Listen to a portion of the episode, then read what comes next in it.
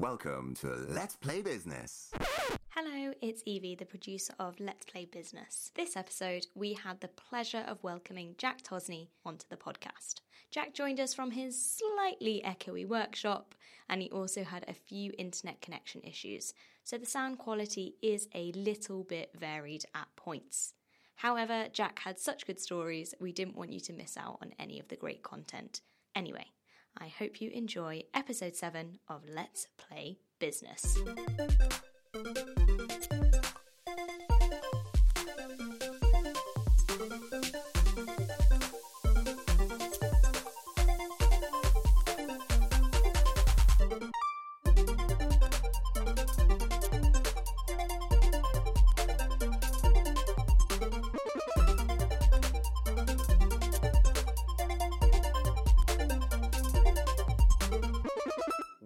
Welcome, everybody, to Let's Play Business, the show that explores how games can make people better at business and business better for people. Welcome to the show.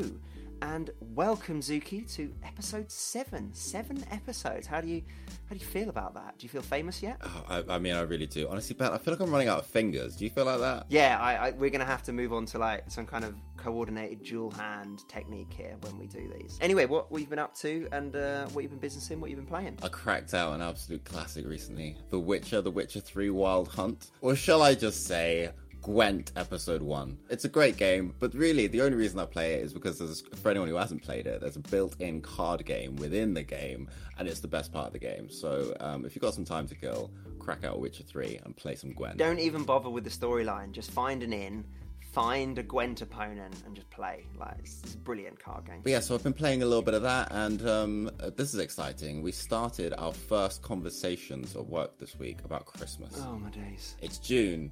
It's like really warm outside. Started to talk about Christmas. It's uh, it's good times. That's that's what I love about business. You know, like what is time?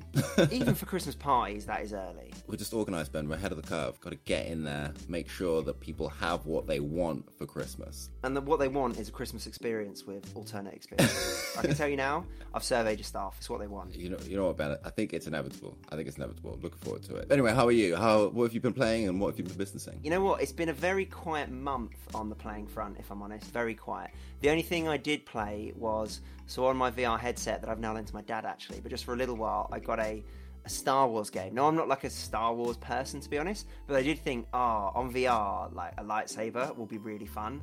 And I was correct, it was really fun. On businessing, it's an interesting time at the moment. Everyone's kind of, you know, not so much the virtual at the moment, everyone's like done with that, or certainly a lot less of it but the face to face is still a bit oh but restrictions what we're going to do? So it's so it's a little bit like that. So they're not quite doing one or the other which is challenging from a business perspective for lack of a better word. So that's fun. But anyway coming up with some innovations some new products etc we're tackling that in the only way we know how which is rapidly releasing products sometimes before they're finished. Uh, any, any clients are listening i promise everything we construct is is fully done. We would never sell you anything before it's fully complete. Don't worry about that.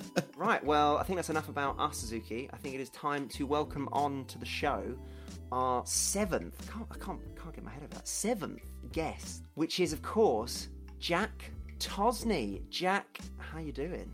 How are we? Are we well? All the better for seeing you, Jack. Oh, You, you smoothie. I'm doing extremely well. I'm fresh out of isolation in these COVID times, which is every business owner's nightmare at the moment. But here I am, alive to tell the tale. Now I get to speak to you guys, so all is well. All is well. Have you got any hot tips for anyone going into isolation or recently joined isolation, other than, of course, listening to this podcast? Try to keep working. That's probably the main thing. I have done everything over the last few days that I can possibly do without being in the workshop. And that extends from drawing to invoicing, all the all the boring stuff. However, there has been a lot of sleeping, quite a bit of Netflixing, just general lounging around. The, the funny thing was that I thought I'd feel really refreshed, and then I came back this morning and I just felt like death. But I partly blame that to the England game last night. That did me no favours. Out of curiosity, uh, have you started planning your Christmas party? Have I started planning my Christmas party? Um, it's quite difficult when you work on your own. Christmas parties tend to be quite quite quiet. I'm sort of picturing just like me in like a Toby Carvery, maybe like a Santa hat.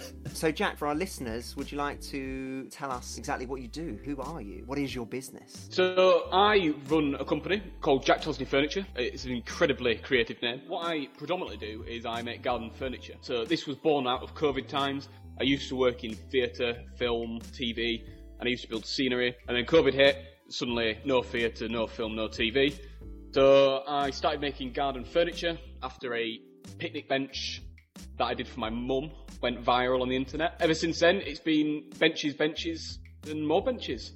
And from that, I've created my own space, my own clientele. I'm now mainly working commercially for companies and businesses, supplying them with the furniture they need this summer. Wonderful. And what does the next 12 months look like for you? What are the growth plans for Jack Tosney Furniture? So the growth plans, the main growth plan is staff. So hopefully this time next year will be a team of four, opposed to a team of one. It'll make the Christmas do a little bit more interesting. Bloody well. I'm excited for my invite. You, you're already invited. Consider this your invite. Toby Carvery. It will be on Christmas Day because I just like to be awkward. Oh, perfect, perfect. And the other plan is to get a bigger workshop. So I'm currently in a, a small little workshop on the outskirts of Leeds, and the intention is to get a much bigger one with a roller shutter door. That's that's the dream. I'm dreaming of roller shutter doors. That would be lush. Imagine that opening up every day, and that's the sound of the roller shutter going up. you know, in like cartoons and stuff, the sound of success, and it's like the sound of a cash register or something. I feel like we need to update that for the modern age, and it's instead of a cash register, it's a roller shutter door. Just perfect, perfect. Music to my ears. So, the way this is going to work, we're going to have three rounds, or three levels even. So, first level, game of the decade. We're going to name a game, tell you what it taught us about business, and make the case for that game to be the game of the decade. Level two, Ding Goes the Interview. We'll invite our guest on, which is Jack, of course, ask them about their business journey and how games may have helped them on the way. And then finally, level three, Game My Problem. We'll have 60 seconds to come up with a game that will solve one of your business problems. Level 1 Game of the Decade. Right, game of the decade time, Zuki and Jack. Game of the decade. It is my turn to make the case for a game that should be game of the decade. And this one is one of my favourite games, definitely. It was actually referenced on the last episode. So, my game of the decade is Werewolf, otherwise known as Mafia. It's a classic game that's used a lot of the time in theatrical circles. That's uh, how I first learnt it during, I think, drama at university. And then since then, for a good five years, I made my family play it at Christmas every year. And each year, they got a little bit more sick of it. But I'm not sick of it, and I'm here to make the case for it. So, Werewolf is a, is a kind of role playing type game. So, say there's about 12 of you, some of you will be assigned roles. So, normally a couple of you are assigned as werewolves, and no one else knows that you're the werewolf. Then you'll also have a Swedish hitchhiker. Each night, they can like protect someone, protect them from the werewolves. And then you also have a priest, and what they can do is each night they accuse someone of being a werewolf in secret, and the game's host will confirm or deny if they are. And then finally, I think you also have a devil. The devil knows who the werewolves are, and they're often trying to steer conversation away from accusing the actual werewolves of being a werewolf. So the way it works is basically the villagers are trying to discover who the werewolves are, and then obviously the werewolves are trying to kill everyone. But no one really knows for certain who anyone is. So it's a game of, you know, interrogating, talking to people, getting a feel for suspicion. So as I said, it's a role-playing game. I'm a big fan of it. I do enjoy games like this. A lot of skullduggery, a lot of suspicion, and a lot of, you know, nuance to it. For example, if you're the devil and you know who the werewolves are, and you're constantly like saying, "Oh no, they're definitely not the werewolves," to try and stop them from being killed. At some point, someone's going to be like, why are you protecting those people, you know, so much? I'm suspicious of you. You could be the devil, or you could be a werewolf. So you've got to play very strategically throughout this game. Anyway, there are a couple of lessons in the business context that I would draw from this game. So the first one, and this is a lesson I think that has come out in a few games actually, so clearly a key lesson from a number of games, is that sometimes you've got to stop reaching for information that just doesn't exist. Ultimately, all you ever have in this game is people's word. You know, sometimes you'll see people, they won't want to accuse anyone because they'll just think, oh, I don't know. But that's the point. You will never know. And so you just have to use your judgment. And it's like in business, sometimes you can't reach for information that's just not there. I think even when we spoke about this lesson before, you normally have something. But in this game, you have nothing verifiable, nothing at all. So all you're working on is your gut instinct. And sometimes that is what you've got to trust. I'm not saying forgo data, forgo information, but you will find yourself in a position at some point in business where you really don't have anything but your gut. And you either trust it or you don't make a decision. And normally, as we mentioned in previous episodes, if you don't make a decision, that normally works out much worse for you. Does that relate at all, Zuki? Oh, 100%. Yeah, yeah, yeah. We've talked about the analysis paralysis problem before. For anyone who hasn't listened to that episode, go back and listen to episode one for a bit more info on that. People don't like to trust their gut. And what I like about this game as well is it forces you to kind of just like go off your gut instinct, make some risks, and better to make a decision and get it wrong than to not make any at all. Yeah, definitely.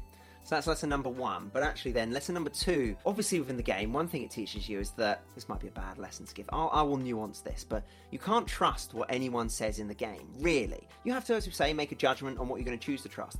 But nothing is verifiable. And I find this quite interesting in a business context. You know, other businesses or other competitors or things like that, they might put things out on social media, particularly platforms like LinkedIn, painting this really rosy picture that you actually can't really verify. And it's actually really dangerous to look at that and like obsess over it and think everyone else is doing this in business or they're doing that or I need to follow that trend. You do need to look at the market definitely, but you have to be really careful what you take at their face value that you see out there. I am aiming fire a little bit of those classic LinkedIn posts now and again that you see where, you know, everyone's talking about how great business is. You know, I'm going to be blunt, small business owner things aren't always great. They're just not. It goes up and down. I know that from experience, and I haven't even been around that long. You know, it's been a couple of years. It's just the truth of it. So I think you have to be really careful what you read into the situation, and I think the werewolf is a good teacher of that lesson. For sure. Those social media, LinkedIn influencers go on there and spout some good stuff about how amazing their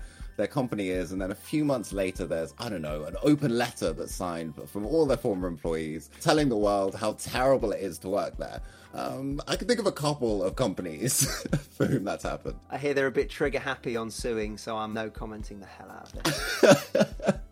Think that's a fair lesson. The only thing I'd challenge there, Ben, is that in the context of, you know, the work environment, sometimes you gotta listen to what people have to say. You know, someone who you line manage it says, look, we can't do this, or look, I'm too busy, or look, this is something that isn't gonna work. Is Werewolf teaching us the right lessons there? No, I think that's a fair point, and I think you have to recognize the context that's relatable with werewolf like you say you don't want to take that into your own workplace where you're just suspicious of everything your colleagues say that's not a healthy work environment but i would say that when you're in more public environments networking events linkedin things like that in a business context there's always an element of showmanship there. And, you know, I do it myself, being honest, sometimes, at least to some extent. It's important to recognize that sometimes and not obsess over it too much, not read too much into it. You know, yes, there's lessons to draw from what other people are doing, but also let's not derail our own business obsessing over what they're doing. I think that's totally fair enough. So, Jack, two big lessons for there. What do you think? I mean, I've, ne- I've never actually played this game. It's like a complex version of Wink Murder. Do you remember Wink Murder? Oh, yeah, yeah, yeah, yeah. It is. But I think the point that you made was quite interesting. I'm a big fan of trusting your gut. But also, as well, I think you're right in what you're saying is you can waste a lot of time thinking about what other people think and what other people feel and how other people do things. I am a big believer in thinking for yourself. I think that's what makes a business successful. Your own thoughts and what you're doing opposed to what other people are doing. Excellent thoughts. Thank you very much. Well, what do we reckon? Game of the decade? Good contender? What do you think, Zuki? Uh, it's an alright contender, Ben. The only challenge I'm going to place on it is that, you know, we've got some nuances here. You've got to think about trust in the right context. I think it's up there. I think it's a good contender. Is it the game of the decade? I'm not quite sure. Level 2. Ding goes the interview. Right, it is time for the Ding Goes the Interview section. Obviously, the best section where we get to grill Jack about what games has taught him about business. Jack, are you ready? I'm ready. Let's start off with the big question, of course, which is what is your favourite ever game and why? My favourite ever game, and I don't know if anyone's played it, and I'm going to go for Hungry Hippos. Anyone played Hungry Hippos? Yes, I have played Hungry Hippos. Very much aware of what you're talking about. Intriguing choice. So Hungry, Hungry Hippos is where basically you've got four players and you each man a hippo. And what you do is you throw a load of white balls into the middle and you have to basically capture as many of the white balls you can by pressing sort of a lever slash button, and you have to try and grab as many balls as you can. And whoever got most balls at the end wins. And that's Hungry Hippos. I should just clarify, Jack. In this interview, we give you dings every time you say something insightful. I'm not saying you've set yourself up for failure here, but I'm very much looking forward to the insight from a business perspective that you pull from Hungry Hippos. I've thought long and hard about this. Ooh. All, all you've got to know is I studied, I studied English literature, so I, I can read a lot into things. So uh, I'm going to English literature all over this. Yeah, yeah. Jack, break it down. Tell us more about Hungry Hippos. So, I've split this into two parts. One is positive lessons you can learn from Hungry Hippos, and one is negative lessons you can learn from Hungry Hippos. The main reason I think Hungry Hippos is a positive game for business is it's about acting on impulse. And I'm a big fan of impulse because, in my experience, nine times out of ten, the best decisions come from impulse. Because it's a natural reaction, and I trust my own natural reaction more than I trust anything else. And that's why Hungry Hippos is so relevant, because it is a game of impulse. For example, you don't wait for the balls to roll to you before you try grab them because your competitors, I'm calling the other hippos my competitors, they, they are already grabbing those opportunities. The balls represent opportunities. You don't have time to dilly dally, you've got to crack straight on. Now, the negatives. I mean, there's a negative side of acting on impulse, working strategically, trying to figure it out, seeing how the balls lie before you try and grab them. It's definitely a way of working. And this is so English literature. But, you know, maybe the hippos are like biting the hand that feeds you sort of thing. Is it the right decision? are you missing out on other opportunities while she's trying to frantically work on impulse? I mean, it's definitely a way to work. Whether it works for other people, who knows? It works for me. An example of that being getting this unit. You know, this unit went on the market on a Monday. I went and viewed it on a Tuesday. I paid for it on the Tuesday. I had the keys by Thursday, and it was the best decision I ever made. That is seriously impulsive. I like it. I like it. So, Jack, I'm curious. What's your success rate like at Hungry Hippos? Do you find that your impulsive strategy, uh, do you find it works? I find it works nine times out of ten. Yeah. If you wait for the opportunities to roll to you, you're not going to get as many opportunities. Therefore, if you go grabbing for the opportunities, you're more likely to get more. bit more English literature for you. You've really got to like stick your neck out, as it were, and kind of like take those opportunities. You know, grab them by the horns or something. Do hippos have horns? They don't have horns, but no, they don't. They have, they have like quite large nostrils. I think the English literature analogy is starting to fall down a little bit. And listen, I got an E in English literature, so maybe I'm not the best person to do this, but here we are. I find myself resonating strongly with what you're saying, Jack. And you know what? You have pulled it back. That is some good insight. And whilst I do appreciate, you know, there'll be people listening thinking, oh God, like, you know, you don't plan any of it, you get yourself into trouble, etc. And I do appreciate that. But I must admit, I often, when I see an opportunity, I feel like I wanted to jump on it yesterday, and I hate anything slowing me down to jump on it. I do actually agree that not all the time, but a lot of the time, that gut reaction to something is worth following. I think it's a recipe for growth it's not always a recipe for stability in business. So I've found that this strategy has often helped me to grow the business and trust that gut and, and be impulsive and react quickly. But it is inherently destabilizing. And when you need a period of stability, particularly for your team, that can be quite disruptive. So you sometimes have to pick your moments on when you do that. Mm it works for me on my own. Would it work if there was 10 of me, 20 of me, if lives and jobs and people's families relied on it? You know, maybe I'd take a slightly different approach, but as me growing my business as a solo person, I find it works. It works well. So, question number two, Jack. Can you name a challenging moment in your career and tell us any skills that you think games has helped you develop that helped you overcome that moment? I've worked in questionable places in my short career, um, and some of those places haven't been very nice. Some of those places, horrible places to work, basically. I'm going to link it back to another game, if I may. You may. Uh, in fact, we quite actively encourage it. I, I am going to link this back to a game, a bit of another board game. Uh, if you haven't noticed, I'm quite a board game fan. I've never really owned a, a console, so I wouldn't even know about video games or anything like that. But I'm going to link it back to Operation. You know the board game? Yeah, definitely. I think certain skills you can learn from that game, for instance. It's about holding your nerve in these kind of places. When you're in an environment that's potentially not very nice, this has been a massive challenge in my career and something that, you know, you could also say restricted my progression for quite some time is as a young man, and I, was a very young man working in these kind of places. It could shatter confidence, really. Operation, I see as a game of holding your nerve, and I think when you're in a toxic environment, which I've been in, I think knowing when to cut ties and when to go is one of the most important lessons I've learned. People said to me at the time, why don't you just go? Why don't you just leave? But a lot of the time it was to what? You know, I'm, I'm 18 years old. This is the only place I've ever worked. I need to get something else lined up. I'm a big fan of right place, right time. Um, an operation is, is a great example of that. The right angle, the right movement. And there's consequences if, if you get it wrong. You know, and in business there are a lot of consequences. Um, I will now take questions. I'm going to get interesting insight into your psyche here, Jack. Because what I'm reading is that you like to hold your nerve and like wait for the right time to make a decision. But as soon as it's the right time to make that decision, you make that decision and you act on that impulse and you just you just go. Yeah, absolutely. I honestly think the most important thing in business is to know yourself better than you know anything. Anything to do with what you're selling. People would argue you need to know your market, you need to know you know your tactics and all this, which of course is all incredibly important. But it's knowing yourself. That's the secret. That's, in my opinion, where business will fail. If you can't know for yourself the steps to take or when to take them. You know, I think that's probably the downfall. I think that's the downfall for a lot of people. I do strongly relate to your point around knowing yourself in business. I think it's an interesting one because I see, you know, particularly in the business space where there's so much coaching and mentoring available, that is all valuable. But also, if you try and run your business in a way that maybe you've been told to or been taught to, but goes against, you know, your instincts or uh, what you feel comfortable with, it's just not going to work. Like your heart will not be in it. You need to recognize what your strengths and weaknesses are, what you're comfortable with, what you're not, to be able to say, this is how I'm going to run this business. Absolutely. Thank you for opening up, Jack, and telling us a bit about, you know, your tough moments in your career and, and what games taught you about it. Question number three. If you were a hero in a game, what kind of hero would you be? You know, what kind of hero character in that game? The best way I've described this, and it's questionable, I kind of see like a cross between Thor, you know, like the god of thunder, and Jeremy Corbyn. Does that make sense? No. An old wise god. I'm not going to use the word god because, uh, again, it's the arrogance thing. Um, so I'm going to use a different word. I can't think of one, but but not God. That's the important Uh, thing. To deity, a deity. A de- yeah, yeah, yeah, of course, yeah, yeah, yeah. It's char- it's characteristics of them two that I would use to create my business hero character. I will now take questions.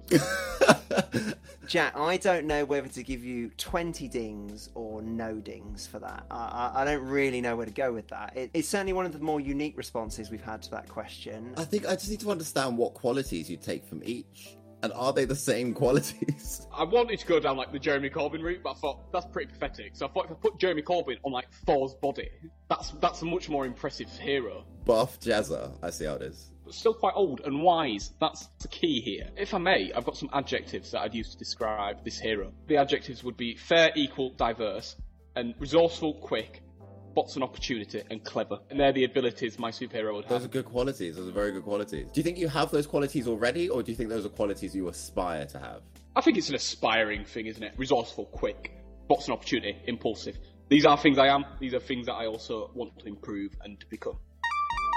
And I thought a little bit about a costume for him as well, if I may share. Absolutely, please do. So I'm thinking spandex, right? Jeremy Corbyn for spandex. And the, the most important part of it is his work belt. So, you know, like some superheroes have got like a belt. You know, like, like Batman, he's got a belt. So I've got a belt full of tools. But they're like retractable. You like this one? Carpenter. Thor's hammer. Like imagine that, just doing a bit of nailing. Like, ba, ba, ba, ba, and then boom, Thor's hammer. Bang, bang, nails. You like whip out a tool, and then it just like whoosh, and then it like whips back into my tool belt in my spandex suit. And if I had to go with colours, I'd probably go white and black, which is my logo colours. I wish I'd have thought of a name. I mean, you thought of pretty much everything else, so it is a little surprising. Yeah, I know. Dr. Hubris is Evie's suggestion. Dr. Hubris? If anyone's unsure what hubris means, it means an overbearing self arrogance that leads to a personal downfall. I think that is definitely the most detail we've got. It's simultaneously the most confusing and clear answer that we've had on this question, I think. So, yeah, hats off to you on that one. Final question, Jack. Have you seen any good examples of games and or game principles being used in the real world? I'd like to draw this back to Ben. You'll probably understand this. Drama games. I know drama games they take into a lot of offices and they have like office ice breaking challenges and all this sort of stuff. This is where I wanted to bring in confidence. I think games, and especially games in business, it all boils down to confidence. It's about feeling comfortable in your environment and the people you're with. The main drama game that I thought of, which is used in offices, workplaces, businesses around, is Zip Zap Boing. Does anyone remember Zip Zap Boing? I recognise the name. I recognise the name. So Zip Zap Boing, it's basically you stand in a circle, however many of you attend, and you zip someone, you've got a zipper, and you zip someone. What are the rules of this fucking game? Essentially, if you get zipped, you have to sit down, and or you can duck a zip, and the two people either side of the person who's ducked, they can zip each other, and basically it's last person standing.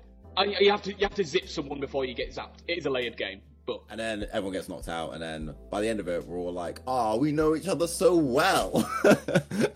I think Zip Zap Boing is a good example to use because it's not necessarily packed full of lessons or anything like that. It's a game about being comfortable with the people you're with. That confidence. Confidence is another key, in my opinion, to, success in business. It's about confidence in yourself. It's about projecting confidence.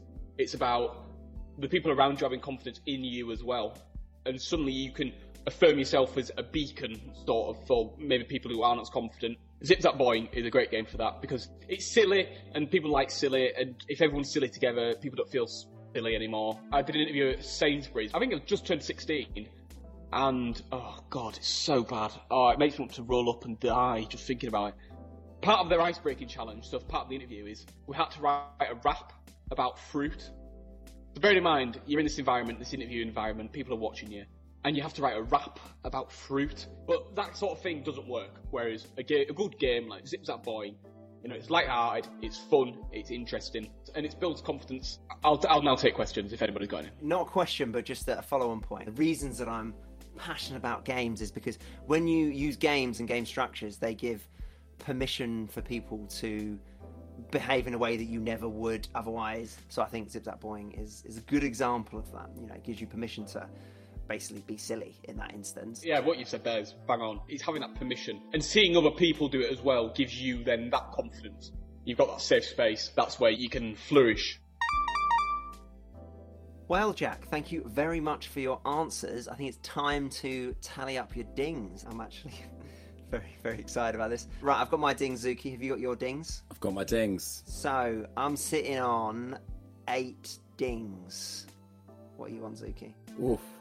I've been a bit more harsh. I'm sitting on six dings. Fuck you, Zuki. So your total score is 14 dings, which is a solid and decent score. For, for starters, you beat Zuki, as has most people, but still, you beat Zuki. The highest score I think we've had is 19, so you're not far off. 19? Who was that? Alan Sugar? it was Alan Sugar. We've had Alan Sugar on the show, people. 14 dings, honestly, mate, it's nothing to be ashamed of. That is a solid, solid score. And one day in the future, I'm not even going to say near future, you will actually see where that is on the leaderboard. I'll look forward to it. Level 3 Game My Problem. Right, listener, it's time for the final level. It is, of course, Game My Problem. This time, we've had an email in from a listener. I'm just going to read this out to you, Jack and Zuki, so listen carefully. Dear Ben and Zuki, hope you guys are well. We love the show, although we have to say, Zuki's game names are a lot better than yours, Ben. Rude. So, we run a small local cafe and bakery in Sussex. It's been a tough year, as it's been for a lot of businesses, but we've used the time to start thinking about how we can do things better. We've decided we want to make a name for ourselves by having a fresh, ever changing menu full of customer favourites as well as some slightly wacky new ideas. We were hoping you could help us come up with a game we can use to get our customers and, and employees to contribute their best baking ideas to our menu that we can repeat on a monthly basis. Thanks, boys, and good luck, Millie and Tilly. So, what we've got here is we've got Millie and Tilly. They're running a little cafe bakery and they want to like jazz up their menu with some fresh ideas. Uh, and they want to do this regularly, you know, maybe on a monthly basis. And they're looking for uh, some games that they can play with their staff and with their customers to try and generate those ideas. I think we can do this, guys. I think we can make this happen. We all clear on that? Jack, you clear on it? Oh, yeah. How long do I have? Four days? Close. 60 seconds. 60 seconds on the clock. Your time starts now.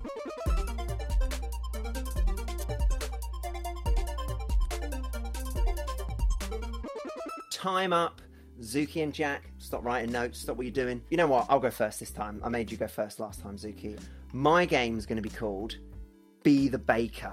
That's my game name. Be the Baker. I think that's one of my better names, personally. Would you agree with that, Zuki? No, I would say it's on par in terribleness with all of your other terrible names, and I'm sure Millie and Tilly would agree. Great. Well, good start.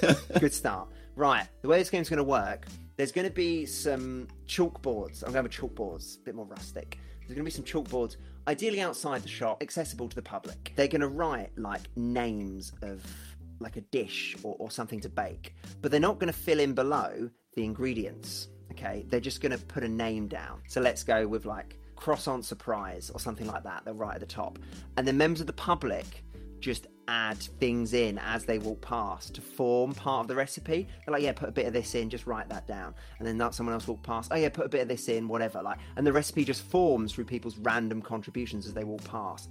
And then after like a certain amount of time, then so at the end of the month, and then they put it out probably on like social media or something like, right, here's the recipes you've created. Now vote on your favourite recipe. Vote on what dish you want us to bring out. And then pu- the public vote. A lot of them have contributed as well, so they might be particularly keen to vote to see what's come out. And then that dish is the one that's made. You might think, yeah, but that could come up with some terrible recipes. Well, then those ones won't get voted on. Or if they do, well, there you go. That's the public for you, I'm afraid. See what they think about it. I like that. I like that. We're not going to see any voting Boating both places come out of that. No. So my game actually isn't a world away from yours. So I like that in part because I like my own game. my game is called um, You Shake, We Bake. uh, and, and the way it works is it's a similar principle. So you've got like, again, a, a chalkboard or a big board, and you've got like recipe one, recipe two, recipe three. And then what happens is, you know, on the national lottery or whatever, you've got one of those ball machines where you've got like loads of like balls in it or whatever. You've got one of those. So someone comes along and like spins it or like shakes it up or whatever, and then like a ball falls out, and the ball has written on it an ingredient. And the customer comes along and they look at the board and they're like, okay, hmm, this ingredient, I don't know, let's go with caramel. Caramel would go great with. It's not going to go great with the one that has spinach on it, so we're going to go with put it in the one that has chocolate, the chocolate bun thing that's forming over there. So basically, people will take out whatever ingredient comes out of the machine and they'll put it on whatever um, recipe they think will make the best dish. Uh, and then at the end, you've got like a selection of dishes that could be your menu for the next month. Similar, but different. You have just ripped mine, 100%. You've ripped it. I'm calling foul play. All I'm saying is, you don't come up with a name like "You Shake, We Bake" uh, unless it's a game where there is shaking and there is baking. So there is both of those things. Okay, well, thank you for your contribution, Zuki. Finally, Jack, it is your turn. Last but not least. So it's nothing like your game. The only similarity is the eventual product is voted by the customer. And my game is called Bake Against Humanity. Some might say it's quite similar to uh, another game, but uh, I shun those reports. The concept of the game is it comes in a few rounds, but the first round is recipe based. So you're in a group, this is staff, say, and you've got a dish on a card that you place in the middle. It may be, like, say, a cake, a bread, a donut, whatever. And the rest of the team have to come up with a word, an adjective of some description to put before that word. So say the words on the floor is donut, the rest of the staff have to come up with a word to go before or after, or to incorporate donut. So, for instance, wacky donut or whatever. I don't know. It's uh, up to them to be creative. I, I just write the game. All the members of staff present their suggestions, and then it is voted on on the best suggestion, and then that is presented to the public to vote on. And that is my game. Do you need me to recap? Did you get that? That made total sense, Jack. I like the variety. It's nothing similar to any other games out there, so I shun those reports. I like the originality, and, and I don't mean that ironically because of the similar game names, maybe something else. I just like it's different to my one, so I'm happy. Well, Millie and Tilly, I I'm not gonna lie, I would actually say compared to previous episodes, that's definitely one of our more solid set of games that we've come up with. A bit more actionable, those ones, I think. Definitely. So I am expected to take a trip to Sussex, Millie and Tilly, to see your bakery and to see one of these games in action. I think you know what one it's got to be.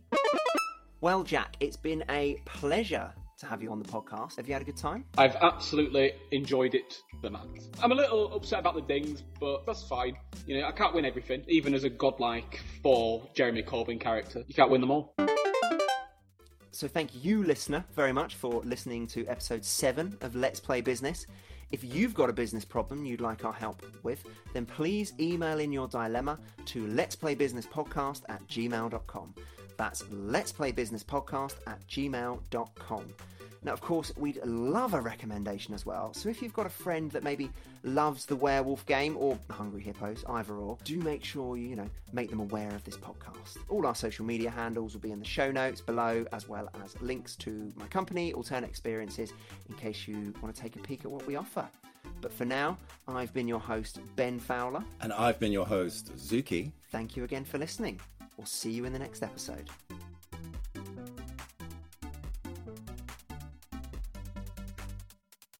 That's game over, folks. Insert one more coin or get the hell out.